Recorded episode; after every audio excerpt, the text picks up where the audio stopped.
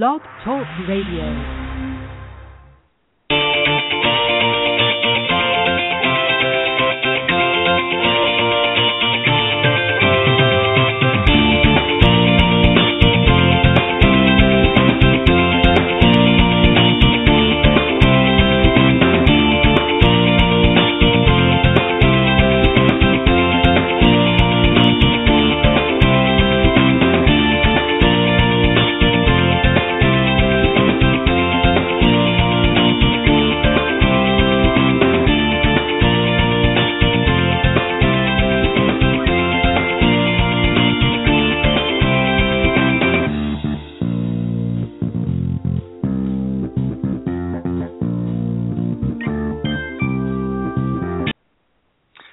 Good evening, everybody, and welcome to Golf Talk Live. I'm your host, Ted Odarico, and we've got a great show for you tonight. Welcome this uh, Thursday evening uh, to Golf Talk Live uh, on March the tenth of twenty sixteen. Thank you very much for joining me this evening.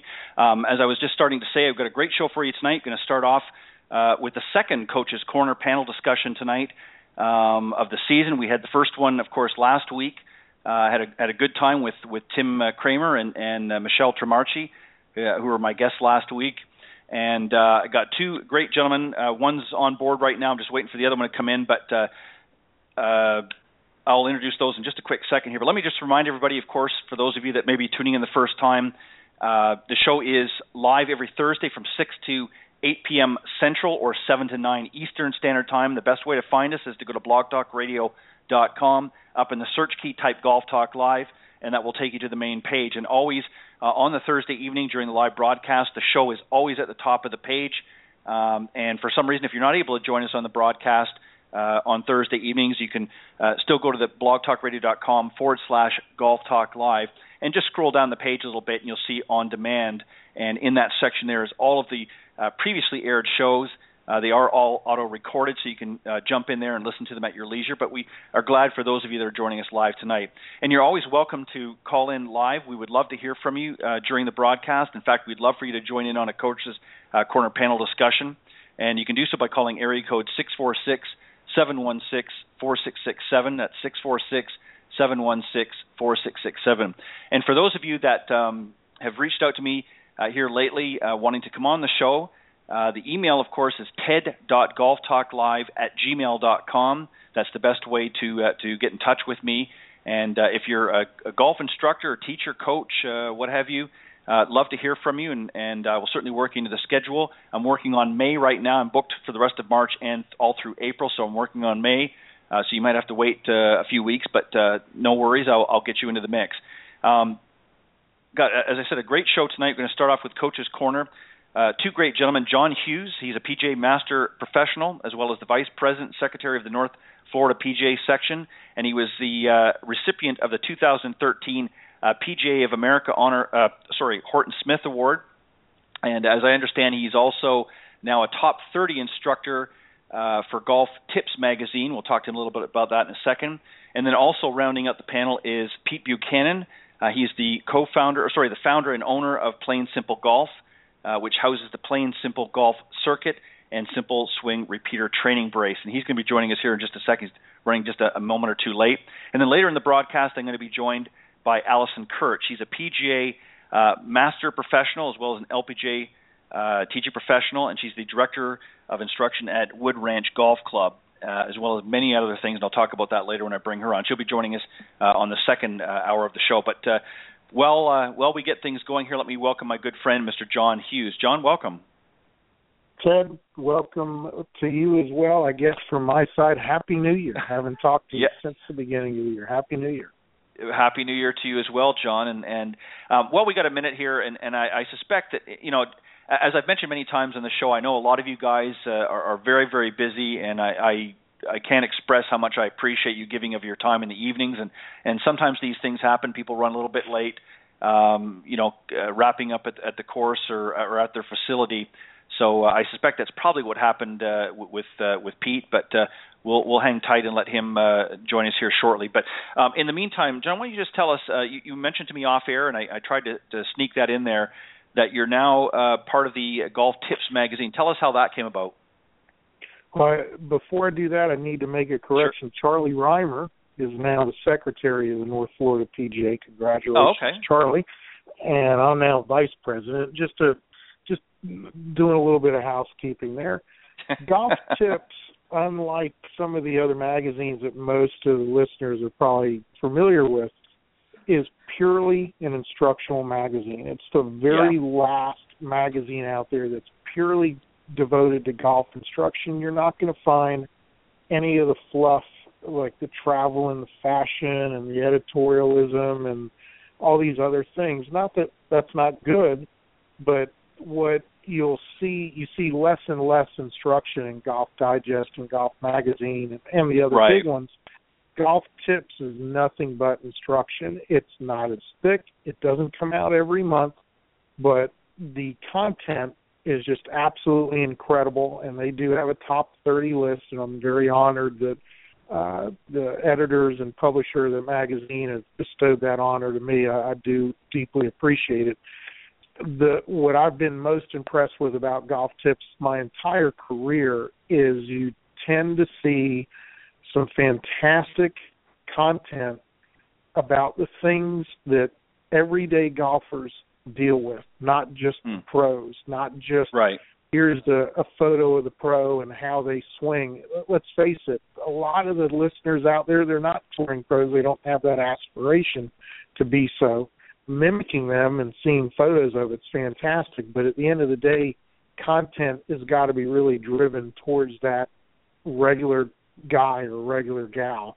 And Golf Tips throughout the years has done one a wonderful job doing that, and I'm I'm pleased as punch to be part of that list. I'm looking forward to doing a, a lot of contribution to the to the magazine. Myself and Vic Williams, the uh, chief editor, are talking about some other projects to, that we can potentially do as the magazine continues. I can't think of how old the magazine is, but we're trying to really stay up with the times. The digital version of it right. online is fantastic. The addition of video, um, I'm looking forward to helping them with as well.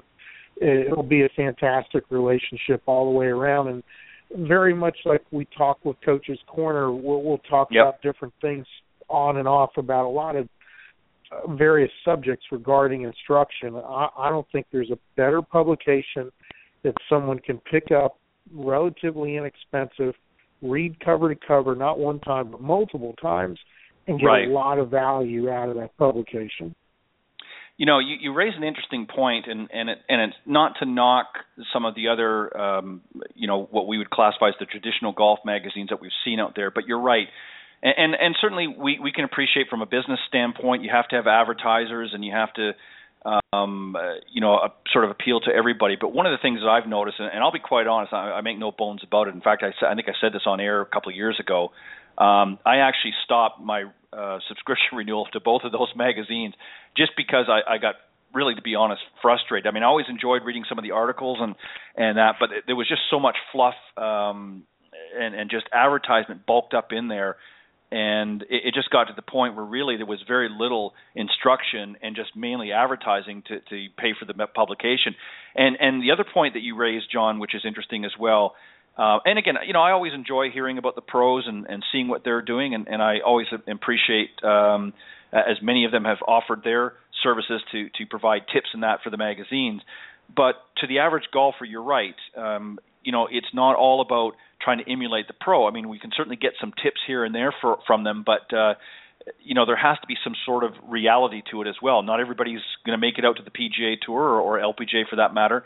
And, um, you know, there needs to be a, a little bit of, of balance of, you know, some from the pros and, and maybe some uh, geared specifically for, for some of the higher handicap golfers out there. So, um, and, and I am familiar with Golf Tips Magazine. I know a few people that, uh, Uh, have been uh, editing for it uh, and providing uh, content. Barry Goldstein, of course, has done it for a number of years, and uh, who's been on the show a few times. And Rick Sessenhaus, I think that's how you pronounce so, it. Right, uh, Rick for, Sessenhaus. He's the former editor, uh, a good friend of mine. Right, and, uh, right. He was. He, he's. Go ahead. Go ahead, Ted.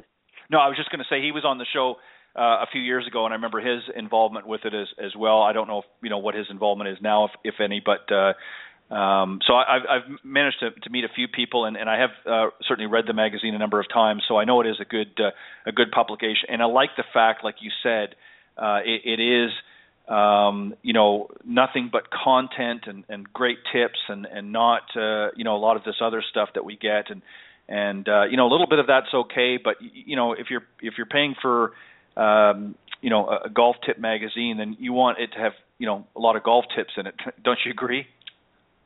I agree, and, and to, to go on record, I have the utmost respect for David D'Annunzio, the instruction editor at Golf Magazine, and Peter Morris, mm-hmm. the instruction editor at Golf Digest. I know them both. Right. I consider them good business acquaintances. I got to know Peter quite a bit. As you know, I was a national director of instruction for Golf Digest schools for a little while, so I, I got an education behind the magazine end of things and, and why magazines are put together the way they are.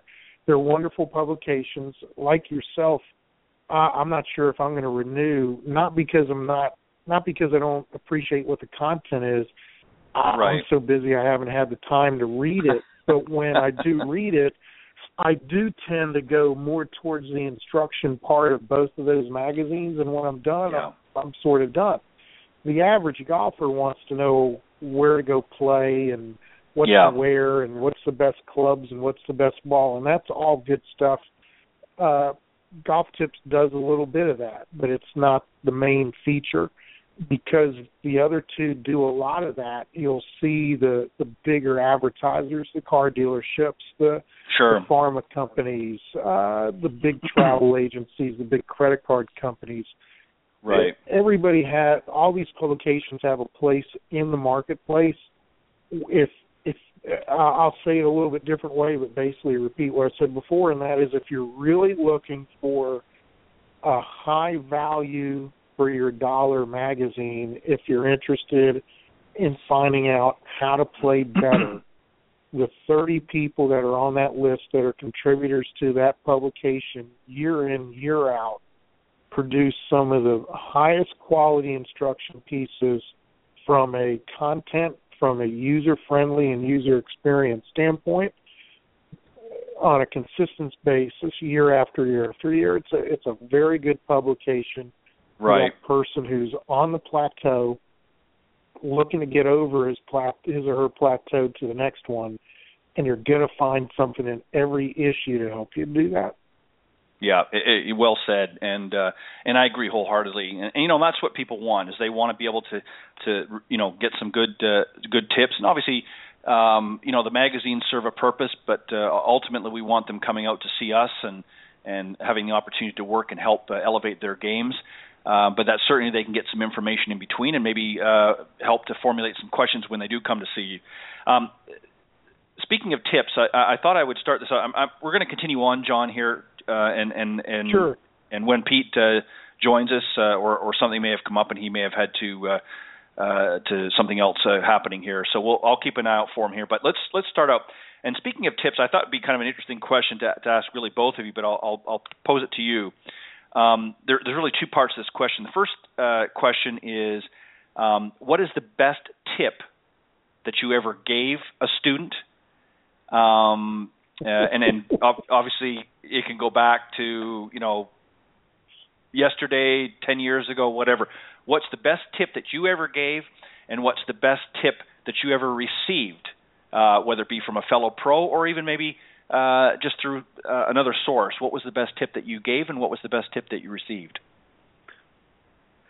Uh, I, I've got to With, this, with the amount of years I've been in this industry doing what I'm doing, uh, the, the thousands upon thousands of tips that I've provided, I, I'd have to go back to something I've talked about on this program before, and that's alignment mm-hmm. and how important alignment is these yep. days to people's success. The flight scopes, you know, all the information we're gaining from ball flight monitors, flight scope and such, it It tells us that if you can't point the arrow in the right direction, the Indian can't slay the prey. Right. It, it is just so critically important. And over the years, it's become more and more obvious to me uh, there's lots of different ways of providing the communicative tip to get someone to understand how to align correctly. But I think the biggest tip I can give the audience is without proper alignment, you've got a snowball's chance and you know where to hit your target anywhere close without compensating your swing somehow, some way. Most of the people, it's a, it's a crossing of the club and an opening or closing of the, of the club face when you strike the ball. And ultimately, it may be a little bit of deceleration because of poor alignment, not necessarily maybe an open alignment, but definitely a closed alignment.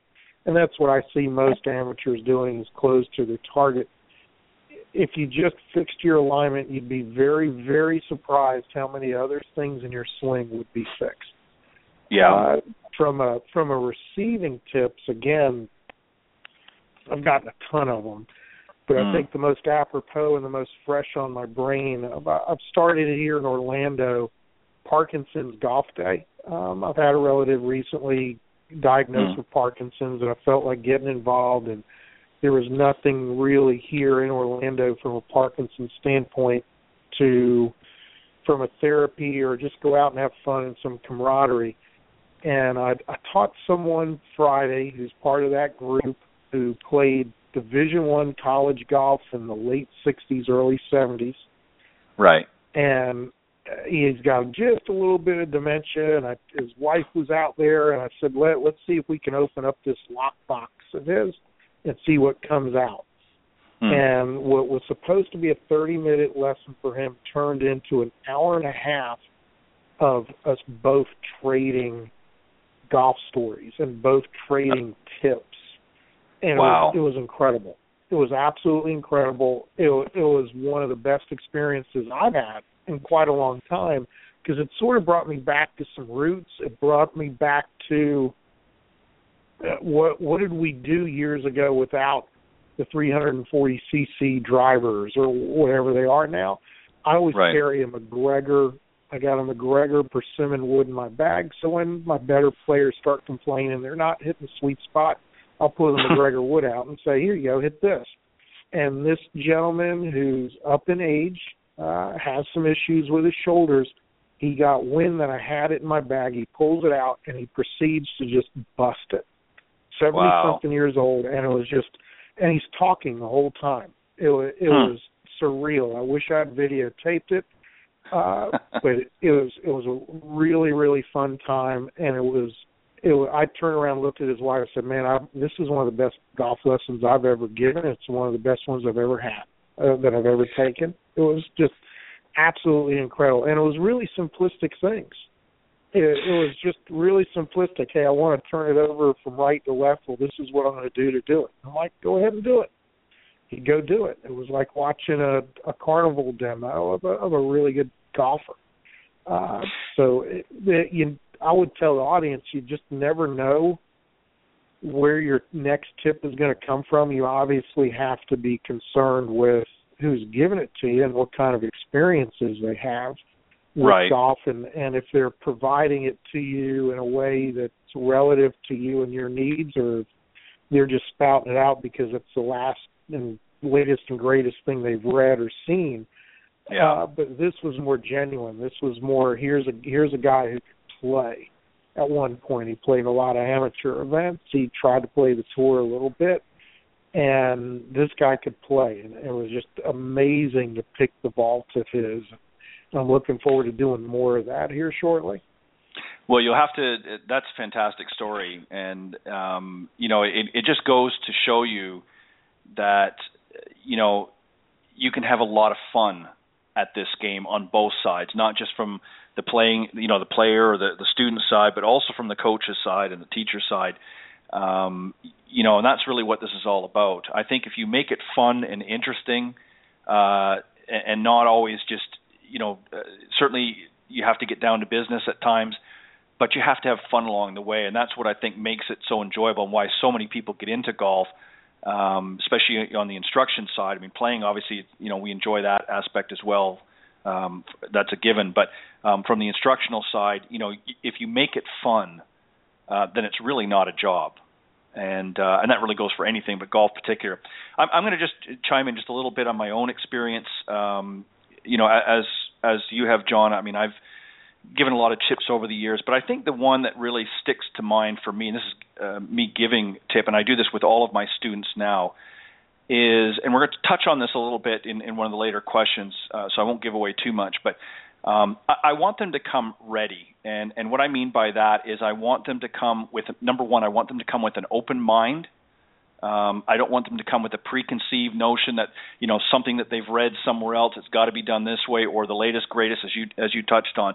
So I want them to be ready when they come to the to the, the uh, facility um, that I'm at, and, and I want them to be um, not just ready to bring their best, but I want them to almost emulate a sponge. I want them to listen. I want them to learn.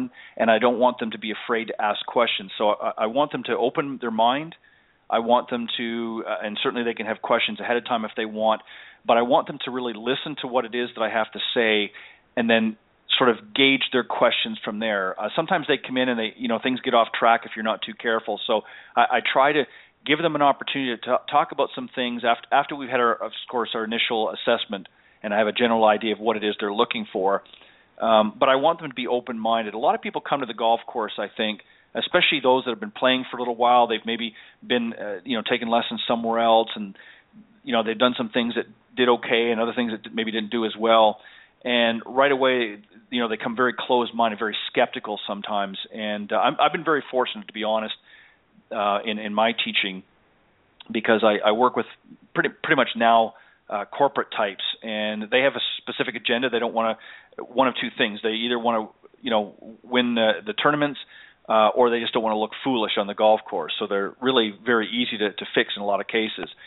Um, so that's really what I would say as far as a, a tip uh, given is, is for them to be open-minded, um, be receptive to what, what it is that I'm explaining to them, and then not to be afraid to engage back. In other words, I want them to ask me questions. I want them to say, well, why do I need to do this, or why is that important? Uh, I don't want them to just sort of sit there like a, a wet potato and, and just listen, listen, listen. So um, the other tip is something that I received, which sort of works hand in hand, and that is to be a good listener. Um, you know, a lot of times, you know, we get going off on a tangent, and forgive me for one second. Sorry, I thought I had to sneeze, and I didn't want to do it in the mic.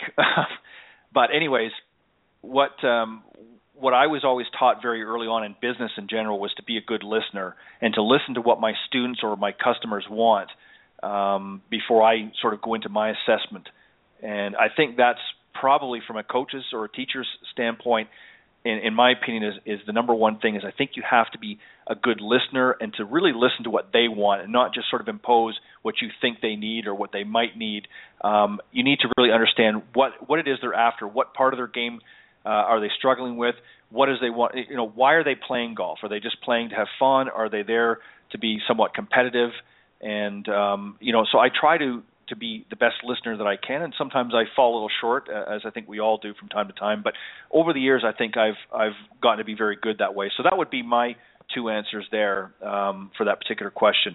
Um, John, we're going to keep moving on here, and as I said, I'm not sure what's uh, what's happened with Pete, but uh, if he if he jumps in, we'll we'll uh, we'll we'll bring him on. Um, well, I know, the, the next I know Pete. Just so, just so listeners know, I know Pete well, and. Uh, He and I have been on the show before, and I'll, I'll get his back for this one. Knowing Pete's probably finishing up a lesson with somebody. Uh, yeah, uh, he was he was a visitor at my facility during the P G A show, and he was out there until dark thirty almost every night with his yeah. pupils out there. So uh, well, yep. I certainly will cut him a break as you are, but oh, yeah. just want to have yeah. those who may have been tuning in to listen to him. That's that's a that's he's a very dedicated coach. Yeah, he's doing what he does best, and and uh, glad glad for it. You know, we got plenty of opportunities throughout the, the year to, to have you guys on, so I'm not I'm not worried about that. Um, all right, so let's go on. One of the things that, that John that doesn't really get talked about a lot, um, and we've talked a little bit here and there, and I know it's difficult when we don't have the visual component uh, here to to really tackle this one, but um, bunker play is really a nemesis for many many golfers. Um, what are some tips that we can maybe give them to make it a little bit easier for some of the amateurs to get it out of the sand, because that's something that a lot of amateurs uh, really fear is, is hitting it out of the sand. Um, you know, fairway bunker is a little bit different. It's not quite as, as daunting. But when you get up close, and especially if you've got a tight pin um, that's maybe just a foot or two uh, on the green, and you've got a bunker, you've hit the ball in the bunker, uh, it, right away, you know, panic sets in. So what are some tips? What do you try to do when you're helping your students with, with bunker play? How do you get them relaxed and, and comfortable and, and prepared to, to execute the shots they need to? Well, there, to me, it, it breaks down into conquering the fear and understanding what the fear may or may not be. Number two, having a clear understanding what the objective is, and that's to get the ball out.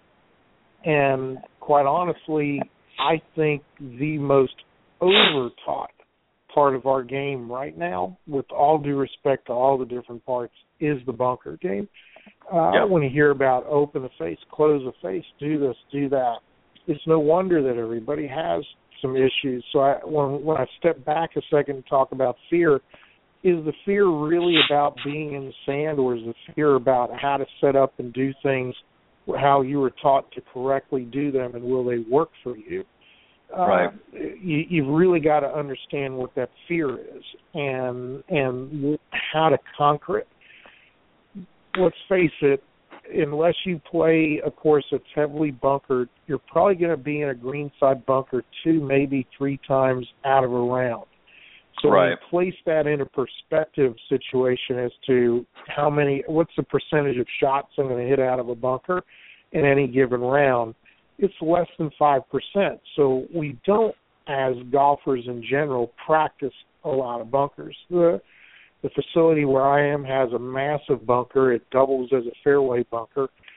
I may see out of the two hundred plus people that go through that facility in a day, I may see ten that will take yeah. their time, go in a bunker, and actually practice it. So when we talk about fear, if you're not practicing something, you're darn right you should be fearful of it because you just haven't prepared. Uh, so that's that's the first fear you have to get over. The second fear as far as all the techn- technicality is to dig the feet in, and you can't ground the club, and the, the bounce of the club's got to do this, and the more you do this, the more you do that, just on and on and on. What it ends up being is too much paralysis by too much analysis.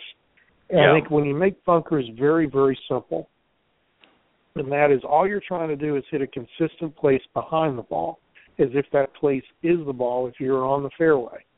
That you, too, realize that the modern-day wedges are so much more advanced and so yeah. much more thought out that you can be absolutely somebody new to the game, and if all I did was draw a line behind the ball and said, gave you the club and said, here, just hit the line. If you did that, most of the time the ball will achieve the mat, the ultimate objective, getting out of the bunker. Uh, and then three, just so long as you're keeping the leading edge of the golf club facing where you want the ball to go, you're in great shape.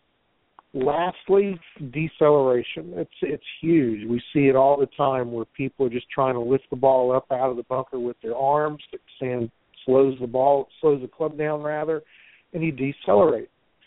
When you watch the, re- we're, I'm sort of going back to this what we were talking about earlier is the watching pros, and I would tell people mimic the pros, watch them and mimic them. If you want to know how to play great bunker shots, look at the South Africans and look at the Australians. They don't subscribe to the notion that you don't turn your waist, that you don't make a weight shift, that you don't necessarily move weight into that forward leg and you have very little on the back leg, a la full swing. They all do. Right. And they figured out long, long ago, whether it's geographic in nature or just the, the tutelage and the mentoring that's trickled down, that the club's got to accelerate through the sand for it to work properly. So when you look at an Adam Scott, an Ernie Els, a Gary Player, a Steve Elkington, who was an absolute magician out of the bunkers, yeah, these guys, they, they they just put it right where it is. Kari Webb comes to mind, too. I watched Kari Webb years ago at a tournament in Myrtle Beach, and she was in a couple bunkers, and it was it was just nothing to her. She just, boom, in, set the club up, make sure she's in the right position, make a swing that's accelerated, and it works. And I think if, if you really simplify the process for the average amateur, that's the leading edge pointing where you want to go. If you have to open up the club, so be it. That's fine. Just make sure the leading edge is still pointing there. If that's the case, you're probably going to have to open up your stance a little and mm. find a consistent place to hit behind the ball and accelerate, allowing the sand to propel the, the ball out. It's literally that simple. It, there's no need to make it any more complicated than what it is.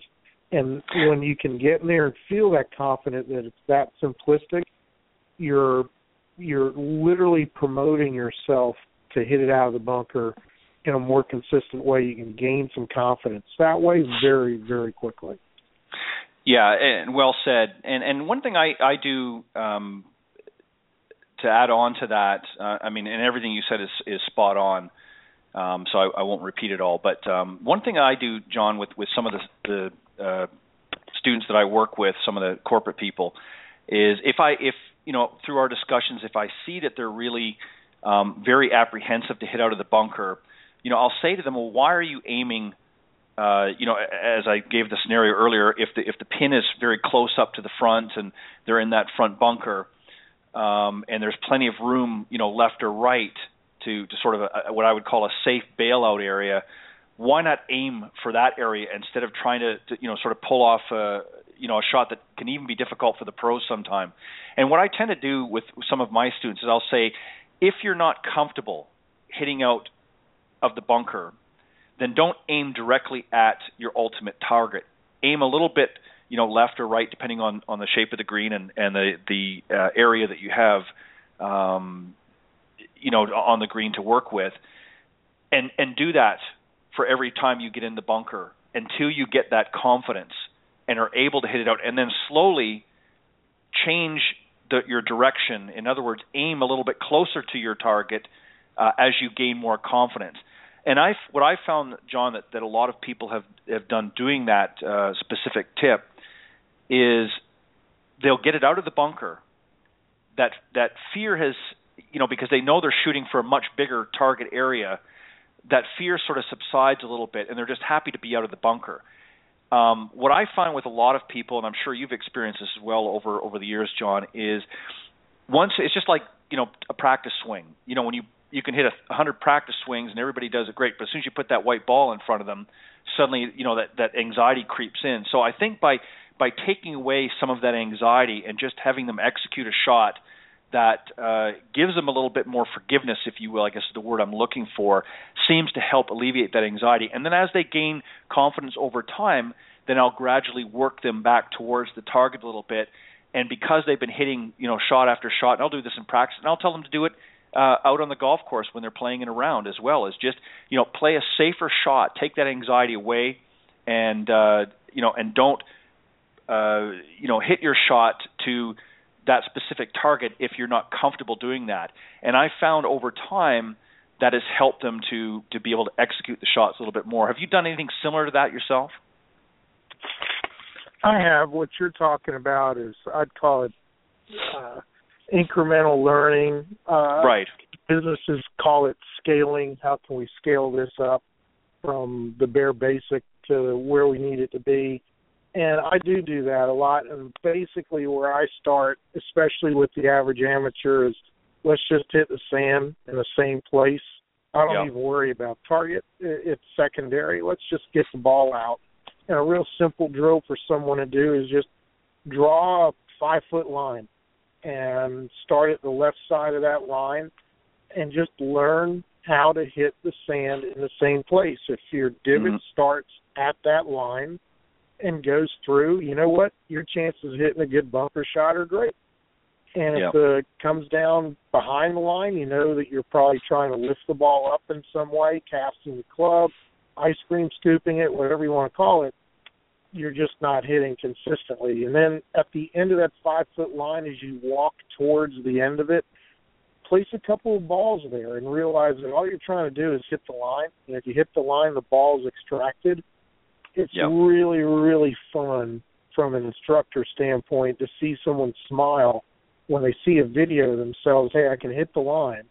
And then if all I do is hit the line, the ball happens to get in the way and it gets out, that's huge, and, and that's the first part of how I try to get someone to understand it. Once they can do that in a more consistent way, then we can start introducing distance or direction, height, high, low. Is it going to release? Right. Is it, are you trying to get it to stop? But what people have to realize is you got to start somewhere. Yeah. And if you have no starting point, how do you know where you're going? If you don't know where you're going, you may as well just be having some exercise in the sand, lay a towel down there and put a lot of sunscreen on, get the jam box out. But let's have a party.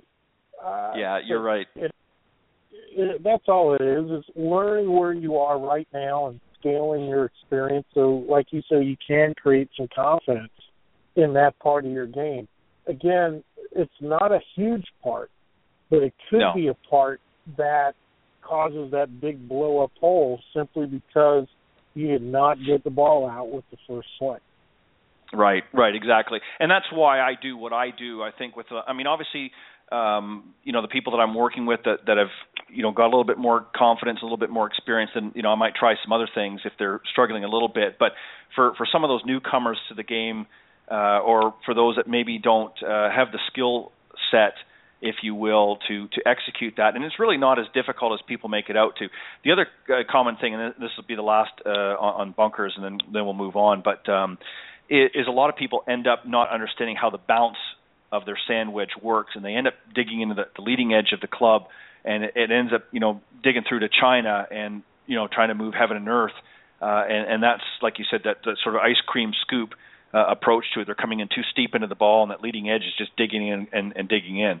Um, so, you know, obviously the setup is, is very important, but some great points there, John, and, and uh, I think uh, I think that will give people a general understanding that um, what they need to do. And, and, and bunker shot's really not as scary uh, as what a lot of people make it out to be, but you're right. It, it does represent a very small percentage of your round. Um, it does need to be practiced. It does need to be addressed. Uh, but you don't have to spend, you know, hours upon hours hitting out of bunkers um, when you're only in a, you know, a small percentage of your round. Um, and this sort of rolls into another question, John, sort of on the same lines um, about technique. And, you know, do most golfers, do you think, most of the students that you're working with focus too much on technique today and not enough on the result? Uh, and if so, should we, you know, how do we change that, or, or should we? And, and the reason why I say that is, you know, we, we you talked about earlier about all the, the latest and greatest things out there in, in, in instruction and, and teaching, and everybody is so preoccupied about having the perfect swing and executing perfectly. Um, but as we, you and I both know, have been around for a little while, that a lot of great players over the years, um, you know, Nicholas, Trevino, Player, all had different swings. They weren't all picture perfect, but they had good results. Are we spending too much time on technique, not necessarily as instructors, but as as players? Um, and not enough on, on the results? There's a lot of talk out there. You know it as well as I do, and I think the general public start to hear it again. Uh, there, there's been a little lapse or a little downturn in instruction for a lot of different reasons. I think one of the right. reasons are that we have bombarded the average golfer with the smallest of minutiae for them to remember. Uh, in a lot of different ways, and I've been guilty of it. I'll probably continue yep. to be guilty of it, but more more so on an individual basis versus, say, a collective basis of all my clientele. The I sort of break it down by handicap. It, it, until you're about a fifteen handicap, let's get you around the golf course in the shortest amount of strokes possible. That sure.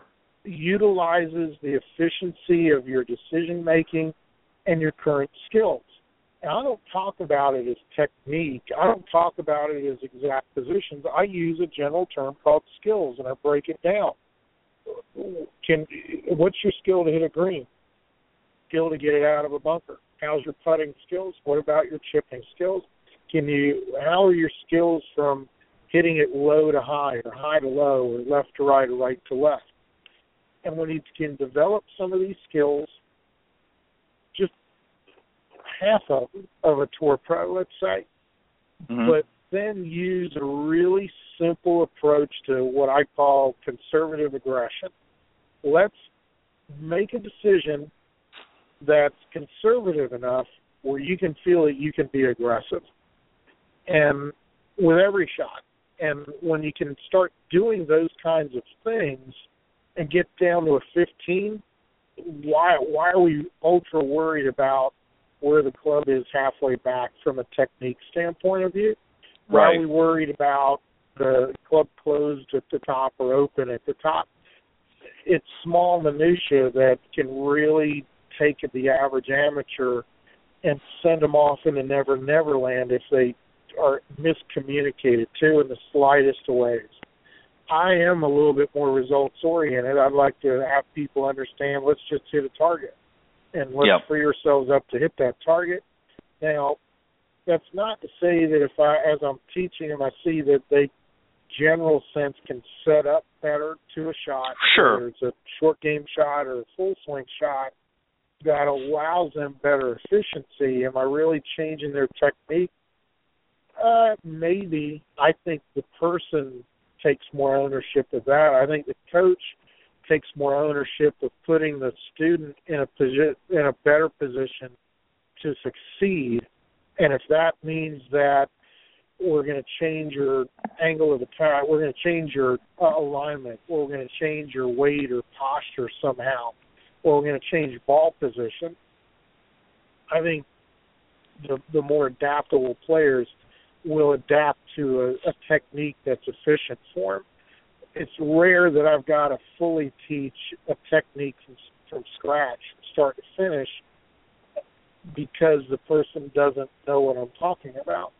When it comes to a fifteen or below handicap, there probably is a little bit more technique because it's going to take a little bit more effort, a little bit more deeper focus, and a little bit more commitment to get into that single digit. And it, and it exponentially is a smaller amount of things you can change, but an exponentially bigger amount of time and purpose to get down to those single-digit handicaps. There, there's uh, quite a few big things to change when you're shooting in the hundreds and the nineties.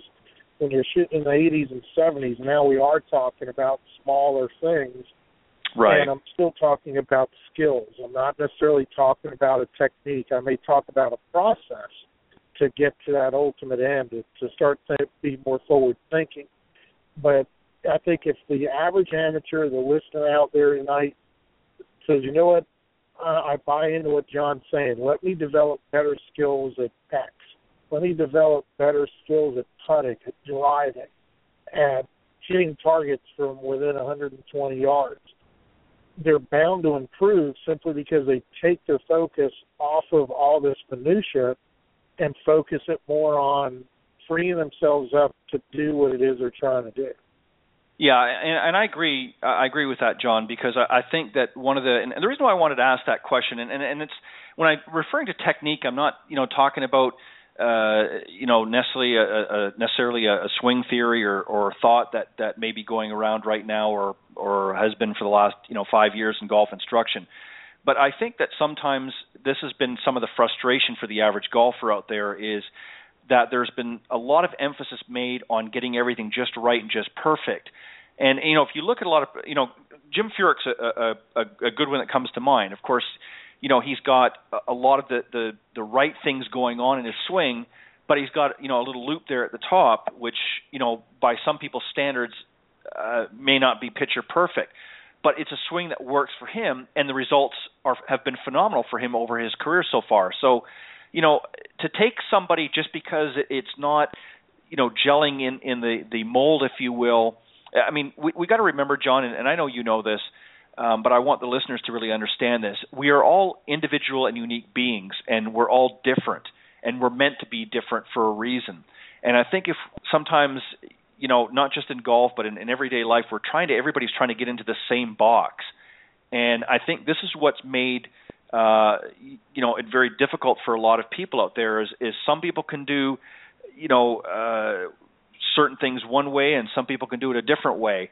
Um, but each way might work best for those individuals. And I think we the, the one thing that we have to be careful about in, in golf instruction is that we don't try to put everybody into the same box. And I think for a while there, um, it, it seems to be going into reverse now, but for a while there I think it was kind of going down that path. And, um, you know, you, you just can't do that. Uh, I think if if somebody's, you know, shooting seventy or, or even in the in the low eighties, um, for the average amateur, that's a pretty decent score. And so you're not going to really want to make major changes to somebody that's shooting a score like that, because ultimately what will end up happening, uh, John, is they're going to start creeping back up into one hundred, um, because now they, they've got to reinvent the wheel. So I think, like you said, I think what we need to do is is once we get them down to a certain level, whether it be, you know, fifteen or twelve or whatever the handicap is, that's a, a decent handicap, then we can make some minor tweaks along the way to, to help improve that, to get them even a little bit lower, but not a major change. And, and I think you would agree with that, correct? Absolutely. And, and two examples that stick out in my brain. Uh, I just picked up a new student recently who uh, shoots in the hundreds, and it needs a lot of work on a lot of different things, but I'm trying to get him to understand the fun of the game, so he'll want to get out and play more often. And our first session, about half the time I had to redirect him away from things he was reading in magazines and watching on T V and on YouTube about his backswing. And the reason for it was he was, I call it, Velcro-footed to the ground. He, yeah. he just could not make a weight shift. Combine that with being aimed about twenty-five degrees close to his target, there was no way he was going to make a weight shift without wrenching his lower back. So, as much as he was, as as much as he's absorbed, and he's, he absorbed a whole lot of information from a technical standpoint to make this perfect backswing, what he was forgetting about was the ultimate end. Can I get the club through the ball, literally through the ball? And that's something I'm teaching a lot of now, is what's the difference between hitting it and getting through the shot, uh, and especially with that kind of golfer.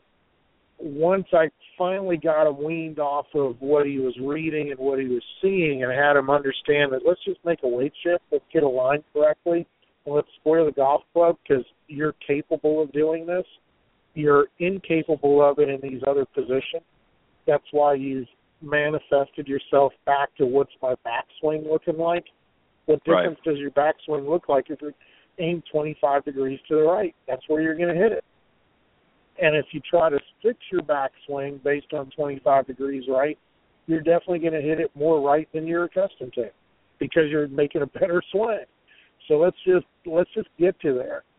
And then the other example of, of one of my son's friends who I help out quite a bit, uh, thirteen years old, he's wanting to play more. He's trying to get better, and because of the different people he's met throughout his life and the different things he's done, he's getting really tied up in the perfection of the game, and, and I've got to be able to hit this perfect strike all the time. And what he's forgetting about is he's hitting a lot of greens, and he's getting opportunities to make a lot of putts. He's so tied up in this perversion, for lack of a better way of saying it, of hitting perfect shots, that right. he's literally forgotten at the age of tender age of thirteen of what it is to go out and just play and have some fun and realize what kind of skills you have. So that's uh, that's something I work with him on quite a bit, and not as not as often as I'd like, simply because I don't, he he just chooses not to get a lot of instruction. But typically, that's the way I get him grounded back to where he's more successful. The times he's playing in a junior tournament, that he's thinking technique all the time and perfection. Right. He's shooting. He, he's he's horrible. The, the, the scores are just not indicative of what his potential is. And when we can free him up, just let him think about, hey, let's get set. Let's get the machine set up so the machine, when turned on, works properly. And let's just focus on a target and have some fun doing it and see what kind of things we can do along the way. His scores improve immensely. Yeah, and, and, and that's a that's a really great uh, a great um, point as well. You know, a lot of the problem is, as I've said many many times with, with many of the students out there um, that are that are struggling with their games, what they often do is, again, in order to emulate what they've seen or heard or read about. Um, it creates a level of frustration because they're not able, as I said, everybody's different. We're all different. You know, I might have a swing that emulates um, a particular player. It doesn't necessarily mean it's exact, but it may have certain uh, consistencies to, to a player that's my height and build uh, and my body type. Um, there may be some similarities, but somebody that, that is completely different body type and, and shape and size than me uh, might not be able to emulate or not be able to, to do some of the same things that I can do. Now, even though Um, the fundamentals might be the same, uh, you know, from a general standpoint, there are certain things that are going to be different. And I think this is added to the level of fr- frustration for a lot of golfers out there is because they're all trying to, you know, as I mentioned a few moments ago, trying to get into that same box. And it's just not going to, you know, it's just not going to happen for everybody the same way. So you have to be mindful of that. And that's where your, your coach or your teacher comes in. Um, to be able to assess your game and to be able to take the strengths that you have and and add, you know, a few things here and there to, to bring out the best that you have to, to, to be able to work with and not try to, to change you to uh, fit into somebody else's pattern or somebody else's mold. And I think that's been a problem that has gone on for a little while. Even though the intentions were good, I think the results uh, were not for, for many, many people. And that added to the frustration, I think, John, and, and caused a lot of people to, to shy away Uh, and, and you know, get out all altogether or certainly lessen their exposure just because of, of the, the level of, of frustration. Um, I want to move on here because we only got a few more minutes left, but uh, the, this is actually two different questions, but I'm going to roll them into one here real quick just to, to make up for time. Um, the first part of it, I, what I want you to answer, John, is with new students, um, you know, this is a brand new student right out of the box, if you will. What do you, um, what should new students do to prepare for their first lesson with you? And then what should a student do uh, before coming back for additional lessons? Two really simple answers. Uh, the first one is when, when you come to the first lesson, be prepared to have some fun, be prepared to have an open mind, be prepared to to experience something, just one thing, one golden nugget to take home with you to to keep you motivated to do the things you need to do, because when you come back, it's fruitless to come back if you haven't taken that one golden nugget, applied it, and and honed it and made it your own. Uh, when I was a, when I was teaching at private clubs, all too often someone would buy a series of five lessons, and they'd want to take a lesson every fifth day, every Friday, or every Thursday, right, or whatever the case may be, and I'd never see them come back to the golf course. And they've got a sizable investment in their equity membership to this golf course, and they show up every Thursday for a lesson. The very first one is, hey, why are you here, and what do you want to learn? And they're like, well, I don't know, but I want to get this and this and this done. And right, when you try to get them to do it, maybe they're not as open-minded as you'd like. They have this preconceived notion of what it should or shouldn't be. Go to that first lesson, and you used the term earlier, sponge. I think that's a yep. great analogy, a, a great way of thinking of yourself as a, as a player, as a golfer. Be willing to absorb everything you can. Be willing to write notes, take notes. It's it's a fantastic way of retaining. And before you go back for that next one, make sure you put some dedicated time into what you and your coach have worked on, because your co- if you've got a good coach, that coach is trying to build that scalability model where what you're learning today is the foundation for what's going to be taught later on, what you're going to be coached on in a week or two weeks or a month or two months or whatever the case may be. And I think if you look at things from that perspective, you can't go wrong. When you've got an expectation that all I got to do is show up and I'm going to learn and I'm going to get better, you know what? You deserve to be disappointed. I hate to be that blunt, but you deserve to be disappointed, yep, because you haven't taken ownership of what that sponge absorbed. You just let it sort of dry. You put it out on the deck or out out on the in the garage, and you just sort of let it dry there, and and it did nothing. You, you didn't use it to do what you needed to do. And as much as I talk in analogies, what it, what it basically boils down to is just keep an open mind throughout, be prepared, and not necessarily do what your coach tells you to. Take ownership of what the two of you discuss between each other, and put some time in before the next one, because that coach doesn't want to go through the same thing over and over and over again. Good coaches will. A not-so-great coach is going to give in and teach you something that you're not ready for, and all that's going right. to do is exacerbate your frustration later on. Right. You know, something that I do, John, and I've I've done this quite a few times over the years, is what I will do, um, I certainly, as you do, I encourage people to take notes, but what I try to do, because it can be difficult if you're, you know, if you're trying to explain something to them and, and they're not really focused and paying attention, I try to break up the lesson in such a way that, you know, I'll spend a few minutes going over a specific idea or, or, or aspect that I want them to, to, you know, be aware of or, or focus on. And then we'll actually stop midstream, uh, you know, before we continue on with the rest of the lesson.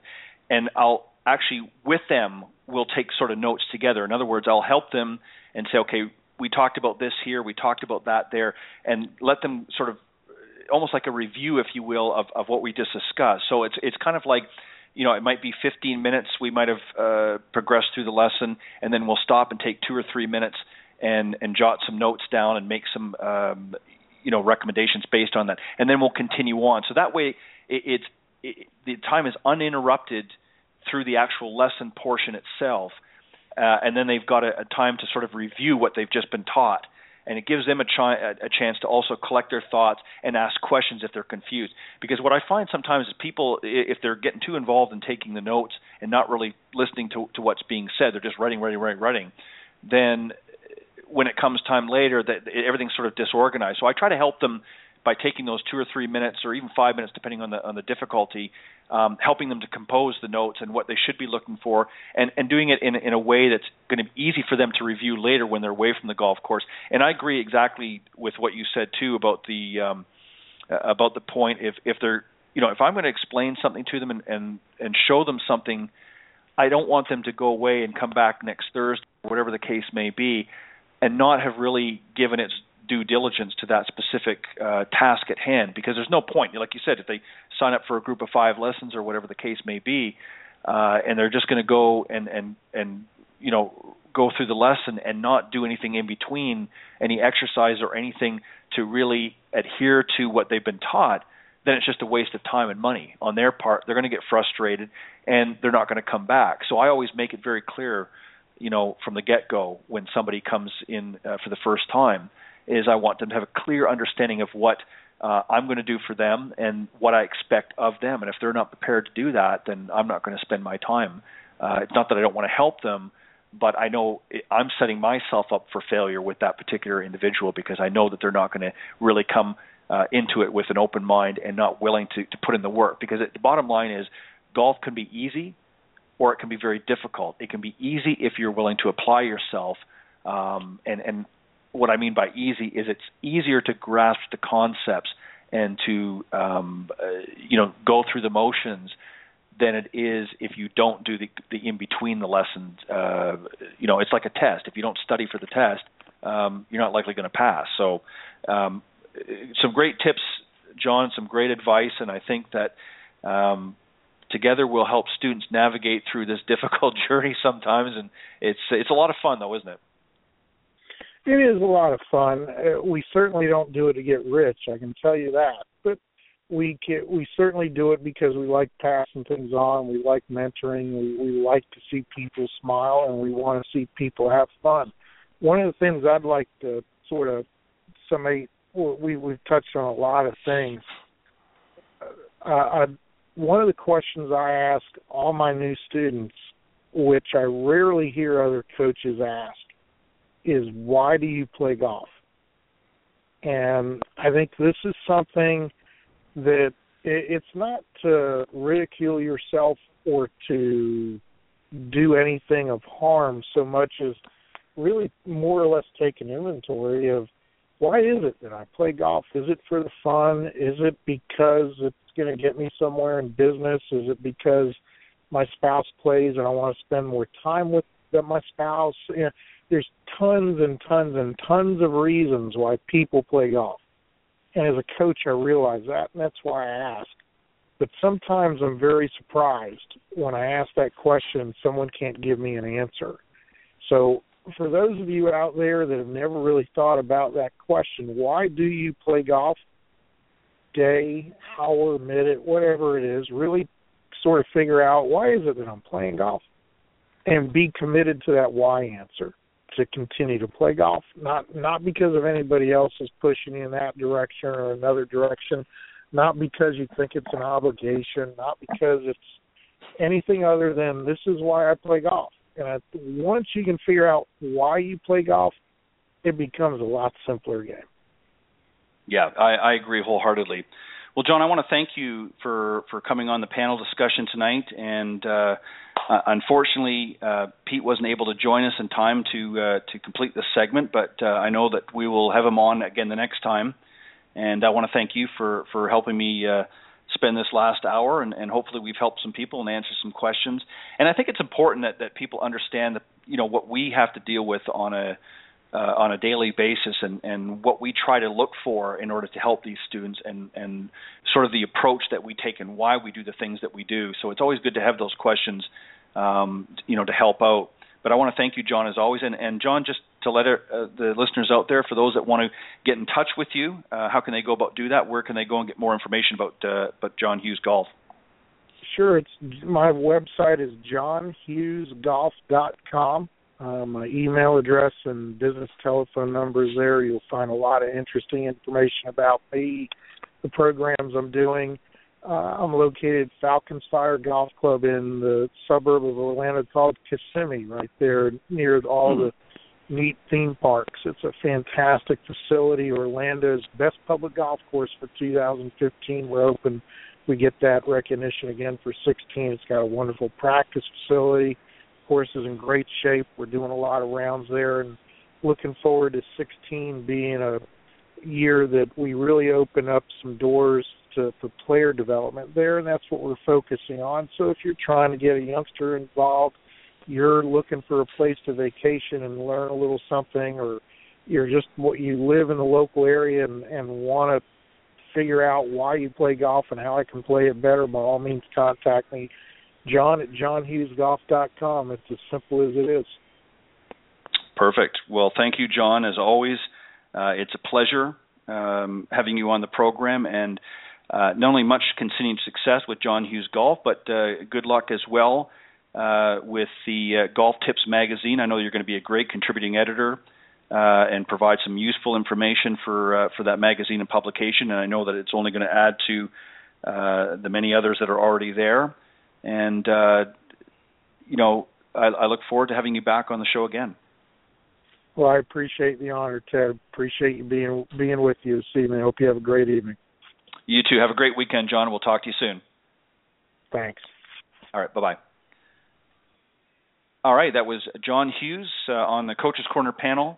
Um, interesting discussion. You know, John has always got some great uh, tips and advice for For a lot of students out there. Of course, he's a, um, a master professional, P G A master professional, and uh, vice president of the North Florida uh, P G A section, and uh, just a, a great guy. And, and now, as he, he mentioned earlier, he's going to be part of the uh, Golf Tips magazine. He's going to be contributing editor, so I look forward to some great articles there. So make sure that you uh, yeah, you, you check out the magazine and look for some of John, uh, John's uh, articles uh, coming up in, in the upcoming months. Um, my very special guest uh, coming up right now, of course, is Alison Curdt. She's a uh, P G A master professional in instruction and also an L P G A uh, professional as well, uh, director of instruction at the Wood Ranch Golf Club. And uh, she's also a marriage and family therapist, registered intern, and uh, she was the uh, Teacher of the Year in two thousand twelve for the L P G A Teachers and Club Professionals, uh, Western Teacher of the Year, plus she's T P I certified. Uh, also a featured instructor on Golf Channel's Swing Fix. So without any further ado, let's uh, welcome Alison Curdt. Good evening, hey, Alison. Welcome. How are you doing? Uh, I'm Hi, doing very thank well. You. I'm, I'm doing very well. How are you doing? Fantastic. Really well to chat with you again. Not a problem. I'm glad to have you back on the show. I know lots of things have been happening, so let's uh, let's get right into it if we can. And uh, one of the first questions, obviously, I know that you just recently, uh, as you were you had mentioned to me before, uh, you were just uh, once again uh, Teacher of the Year. Tell us about that. Yeah, very, very exciting. I won the two thousand fifteen L P G A National Teacher of the Year. So it is uh, the definite highlight of my career thus far.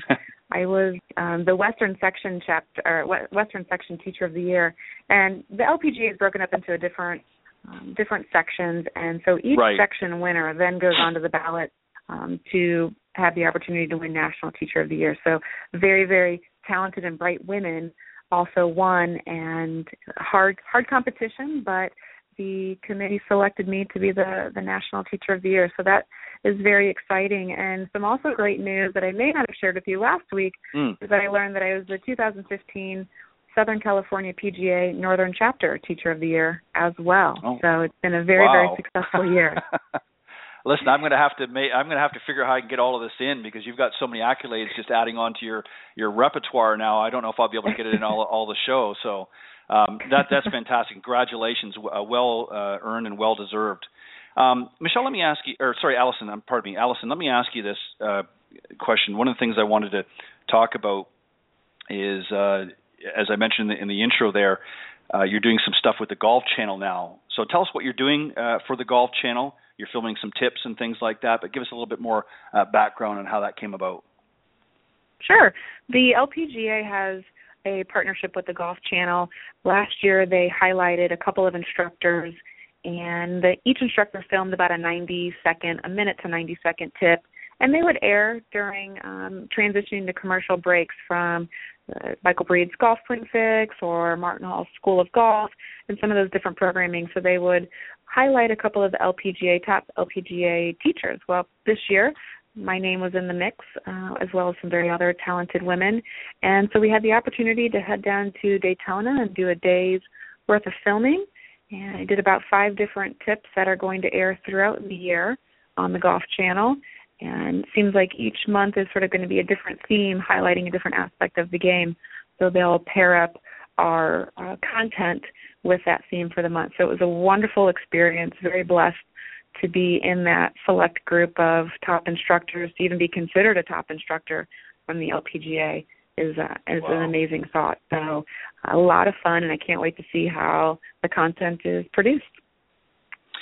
Well, and, and you know, that's just, uh, again, the more exposure that you can get, um, you know, and recognition that you get helps, obviously, for, for your um, business, but it also, you know, helps you to understand and, and, and be able to look at ways that you can help to grow the game. And, you know, that exposure is good for, for golf in general. The more exposure that you get, um, the more attention it draws to the sport.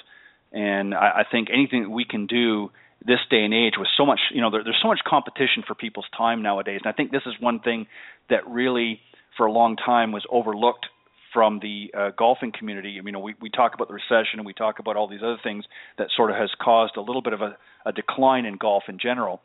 Um, but really one of the other things I think is just the, uh, the fact that um, there has been so much out there between social media and all these other things that compete with people's time. And I'm sure um, that you would agree that we have to find a way of making golf sort of in the focal point with a lot of people's interest. So in other words, you know, instead of just, uh, you know, planning to, to go on a vacation, we want to somehow get them to, to plan golf in there as well if we can, correct? I agree. I think that there is also just a lot of content that is out there. So not only are we competing for their attention, but if we get their attention, we can't bog them down with all of this different content and tips and do this and do that. Yeah. So one thing that I found that was really, really fun with the L P G A instructors that were doing some of this content is that all of our tips came across as very simple and fun. And I hope yeah. that when people see these tips, they're, you know, w- when we are able to capture them for that minute to ninety seconds, they're going to walk away and say, hey, I want to try that out. That looks like a lot of fun. And then they're going to notice that it helps their golf game. But some of my personal agendas have been, if people don't have time to come out to the course and do this because it does take up a lot of their time, well, what can they do at home? And yeah. if they are traveling and they don't have an opportunity to play eighteen holes at a resort course, but maybe they're currently in a lesson program, what can they do with the small amount of time that they do have to work on their game in a hotel room or at home, or if they're uh, caught indoors during winter break? So I think we need to be creative just as an industry when we are uh, blessed enough to capture their time, how can we make it fruitful for them so that they enjoy it and that they want to spend more of their time with us?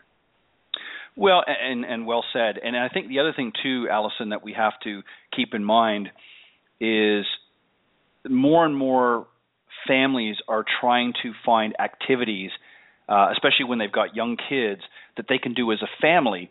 And and because golf has traditionally been thought of as an individual sport, a lot of people don't realize that there are some great opportunities to engage the family. You know, uh, you might have dad might be traditionally might have been the one that's played. Now he's, you know, gotten his, his spouse to, to be playing. Um, now we want to look at ways of, of getting the kids involved so that, again, not just on vacation time, but just maybe on a weekend that they, they can get the, the kids involved as well. So I think we have to find ways of, of making it kind of a family affair as opposed to just an individual sport. And that doesn't mean that they can't go and, you know, do their own things independently uh, as adults, but I think that they we need as an industry to find ways to encourage. And it's not just all about getting them out in the golf course playing a round of golf. There needs to be other activities, and I think there's a lot of them starting to come out in the industry right now um, where it's not just uh, you know playing eighteen holes. There's other activities um, that are being introduced that are golf-related that kind of gets them to, you know, gets that bug, if you will, in their system so that they'll want to come out and, and play uh, golf at another time, but at least gets them interested in the sport. And I think if we can get them to do that as a family, I think that's also going to help grow the game.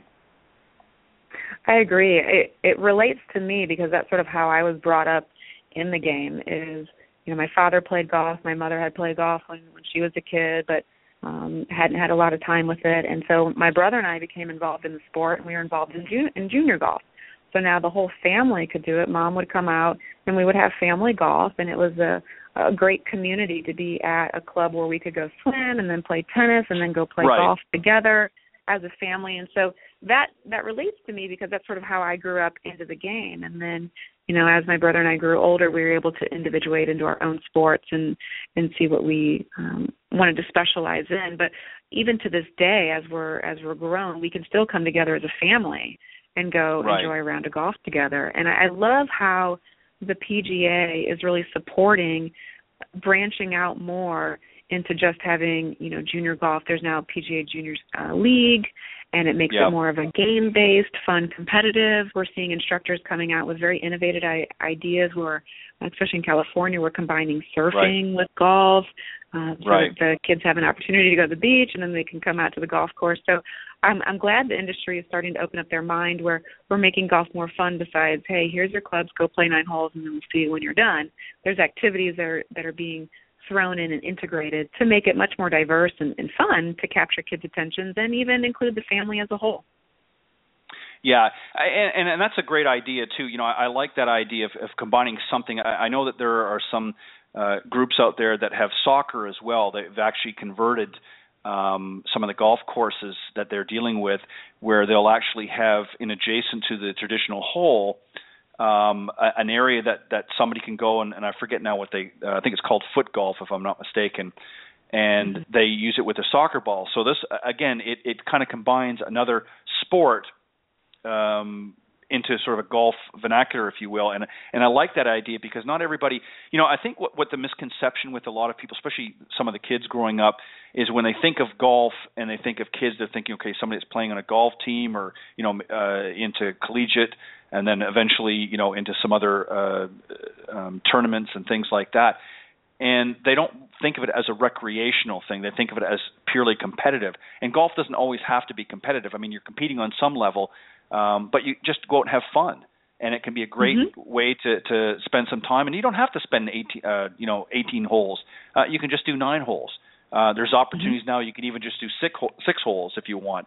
So, you know, there, there's ways that you can modify it. And I like the, the fact that there are a lot of people out there, as you said, they're becoming very innovative and trying to find – I think what's hurt over the years, uh, Alison, to be honest, is I think that there has been this misconception with all of these new ideas coming out that it's going to hurt traditional golf.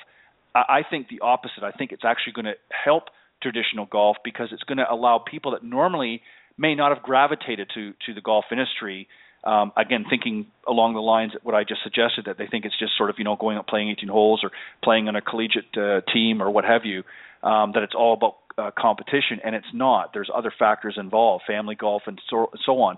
So I think that the more doors that we can open, eventually, um, not, certainly not all of them, but many of those people are going to funnel into a more traditional line of golf as, as they mature and develop in the sport. But if they get introduced, um, you know, building sandcastles in a sand trap, um, you know, all the power to those that come up with that idea. Do you know what I'm saying?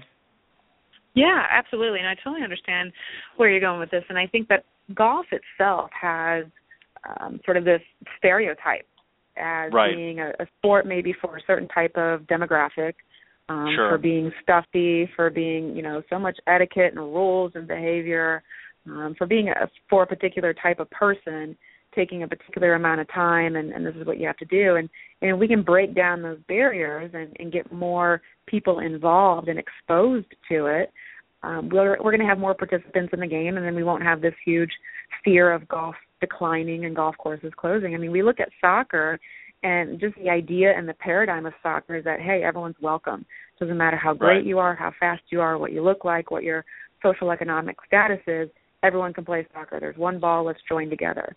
Well, with right. golf, I think that there's a bunch of different limitations that people see, as it takes too much time, sure. it's too expensive, we don't belong to a country club, um, you know, and all these different factors that may impact whether they join it. So if, as an industry, we can create conditions that are more inclusive and open for anyone to try the game, they might find that it's a pretty fun sport, and, and they don't have to be um, super competitive in it, but it can be a fantastic recreational outdoor acti- activity to get people moving. I'll tell you a great way, in my opinion, that I think would, would really be an icebreaker for the golf industry. You know, we see a lot of things, uh, you know, a lot of advertisement about golf and, and that on the Golf Channel, which is great for you and I and those that play golf, because, you know, we'll watch that to see what's happening. But for the average person out there that maybe hasn't really gravitated to golf yet, they're not going to watch the Golf Channel. And if you look at the other mainstream media, you know, other than occasionally, you know, who won the tournament last weekend or, or what have you, Uh, or who's number one, you don't see a lot of advertisement about golf in general other than on the tours. And what I would love to see is, for the powers that be with the P G A, is I would love for them to put together a string of commercials, if you will, not just about going out and playing on the golf course, but about the golf in general and how it is, uh, and, you know, can be a family sport, how it can be, um, you know, all these different ways that, that we can think of. And, and get it out to the masses that way, because, you know, it's great to have all the stuff on the Golf Channel and, and some of these other uh, venues, but if people are not in the sport already, they're not watching the Golf Channel, or they're not reading, you know, Golf Digest or, or Golf Magazine or Golf Tips Magazine. They're not reading it because they're not playing golf. So we need to go treat it like a Disney commercial, if you will, and get out there and let people, you know, see what's available. And say, hey, yeah, yeah, that looks kind of fun. I, I think I'd like to try that, and, and do that in the mass. And I, I would love to, to see them allocate some financial resources.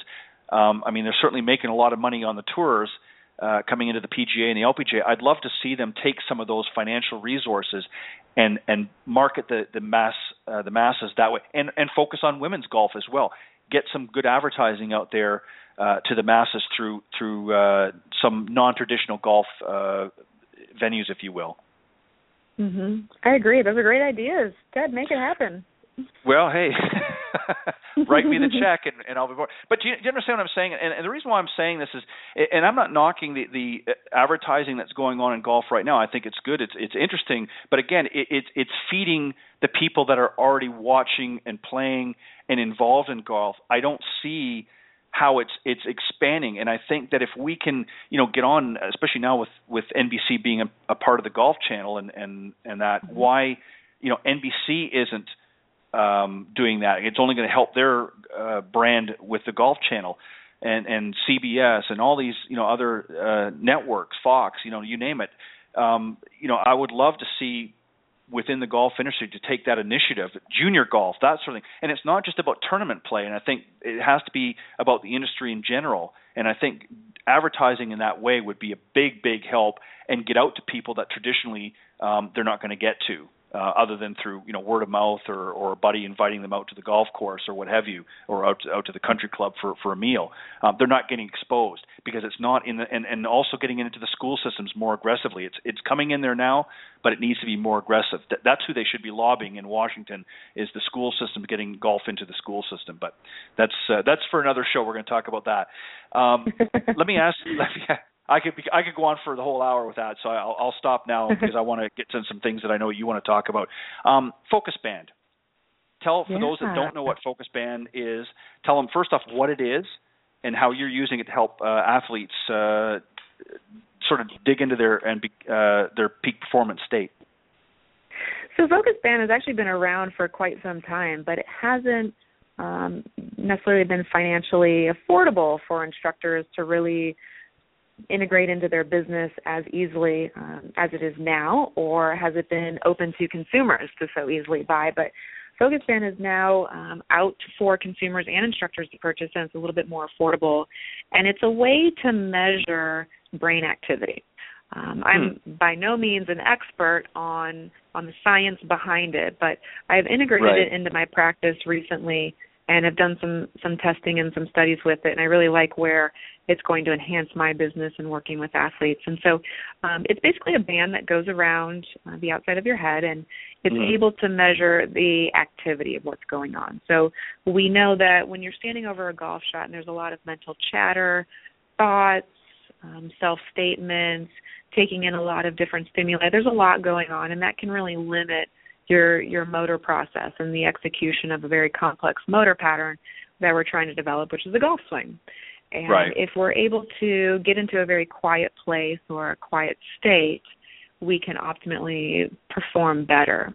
And so they use this word um, named motion, which is sort of like this mindlessness, if you will, not mindfulness, but mindlessness. So having this open capacity, this freeness in your mind um, to be able to be extremely focused over a shot. And so it, it Bluetooths up to the iPad, and you'll see a little avatar on that iPad, and it highlights the um, amount of activity that's going on in the student's brain.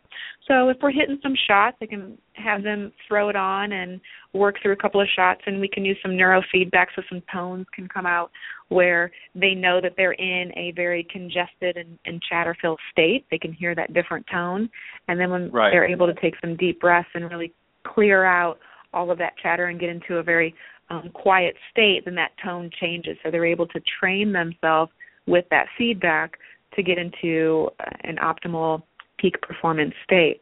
How I'm using it with my clients in office is oftentimes some of the um, athletes that will work with me through um, an interpersonal relationship, as I am working on my doctorate in clinical psychology, and I'm a mar- marriage and family therapist registered intern, is we'll just work on the skill base of how to get into that state. So whether it's through breathing patterns, whether it's through um, some meditation, having some daily practice of mindfulness in order to get into that state quicker.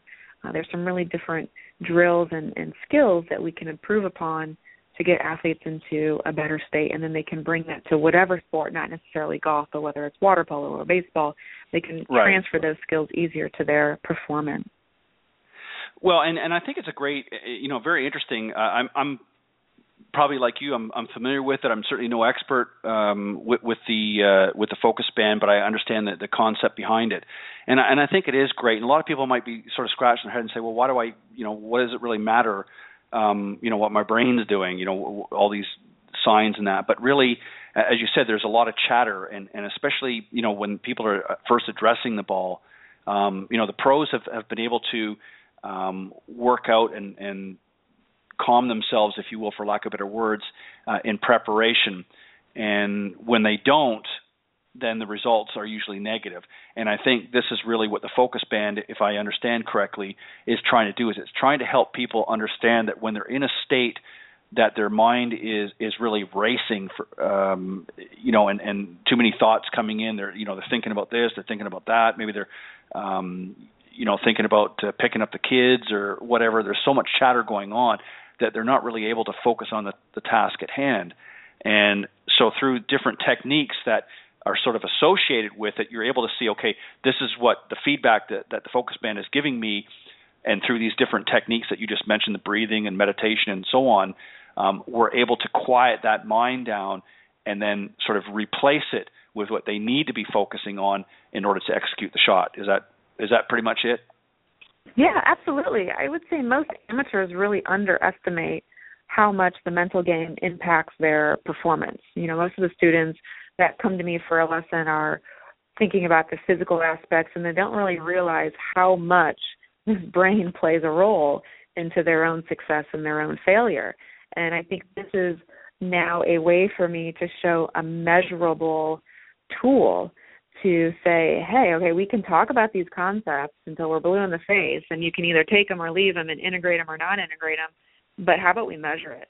Because a lot of times yeah. when people see numbers, whether it's through FlightScope and we're measuring distance or club face and all that, it's another form of, of validation for them, like, oh, I kind of get what you're talking about now.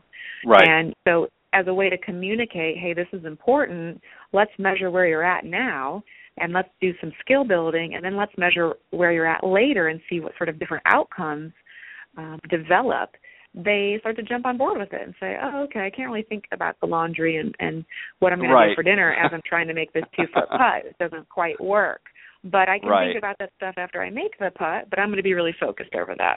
Yeah, and that's that's a great point. You know, uh, Alison, is a lot of people, um, and I'll I'll single out women here for a second. I mean, th- th- there's no ifs and buts that, that women are, are great multitaskers, but at the same time, Um, sometimes you can you can take on too many tasks, and you know you can still, for the most part, do them fairly efficiently. But when it comes to the golf swing uh, and playing golf, if, if you've got too many other things in the box, and I'm referring to the mind as the box, um, it, it can clutter and cloud your your your efforts.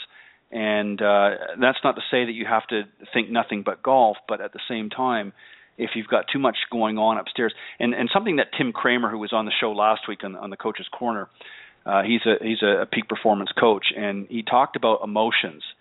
And people don't realize, but emotions as well is huge, uh, uh, hugely affects the outcome of how you play golf. If if you're in uh, sort of an internally uh, anger state or, or agitated state with your emotions, it's going to transcend into your golf game. And a lot of people don't think that. They think, well, it's just maybe my arm wasn't straight, or I didn't take the, the ball, uh, the club back correctly, or the ball was in the wrong position. But a lot of times it could be their emotions that are that are creeping in and, and you know cluttering up their mind and just not allowing them to focus on what they really should be focusing focusing with. Excuse me. Um, instead, their their mind is drifting elsewhere. And I'm sure that this uh, focus band is able to help a little bit with that as well. Correct? Absolutely. You know, like I said, it's just a form to be able to measure it. I mean, obviously we can't measure emotions. Right. That's more self-reporting than anything. Right. I wish we could measure emotions from a outside perspective.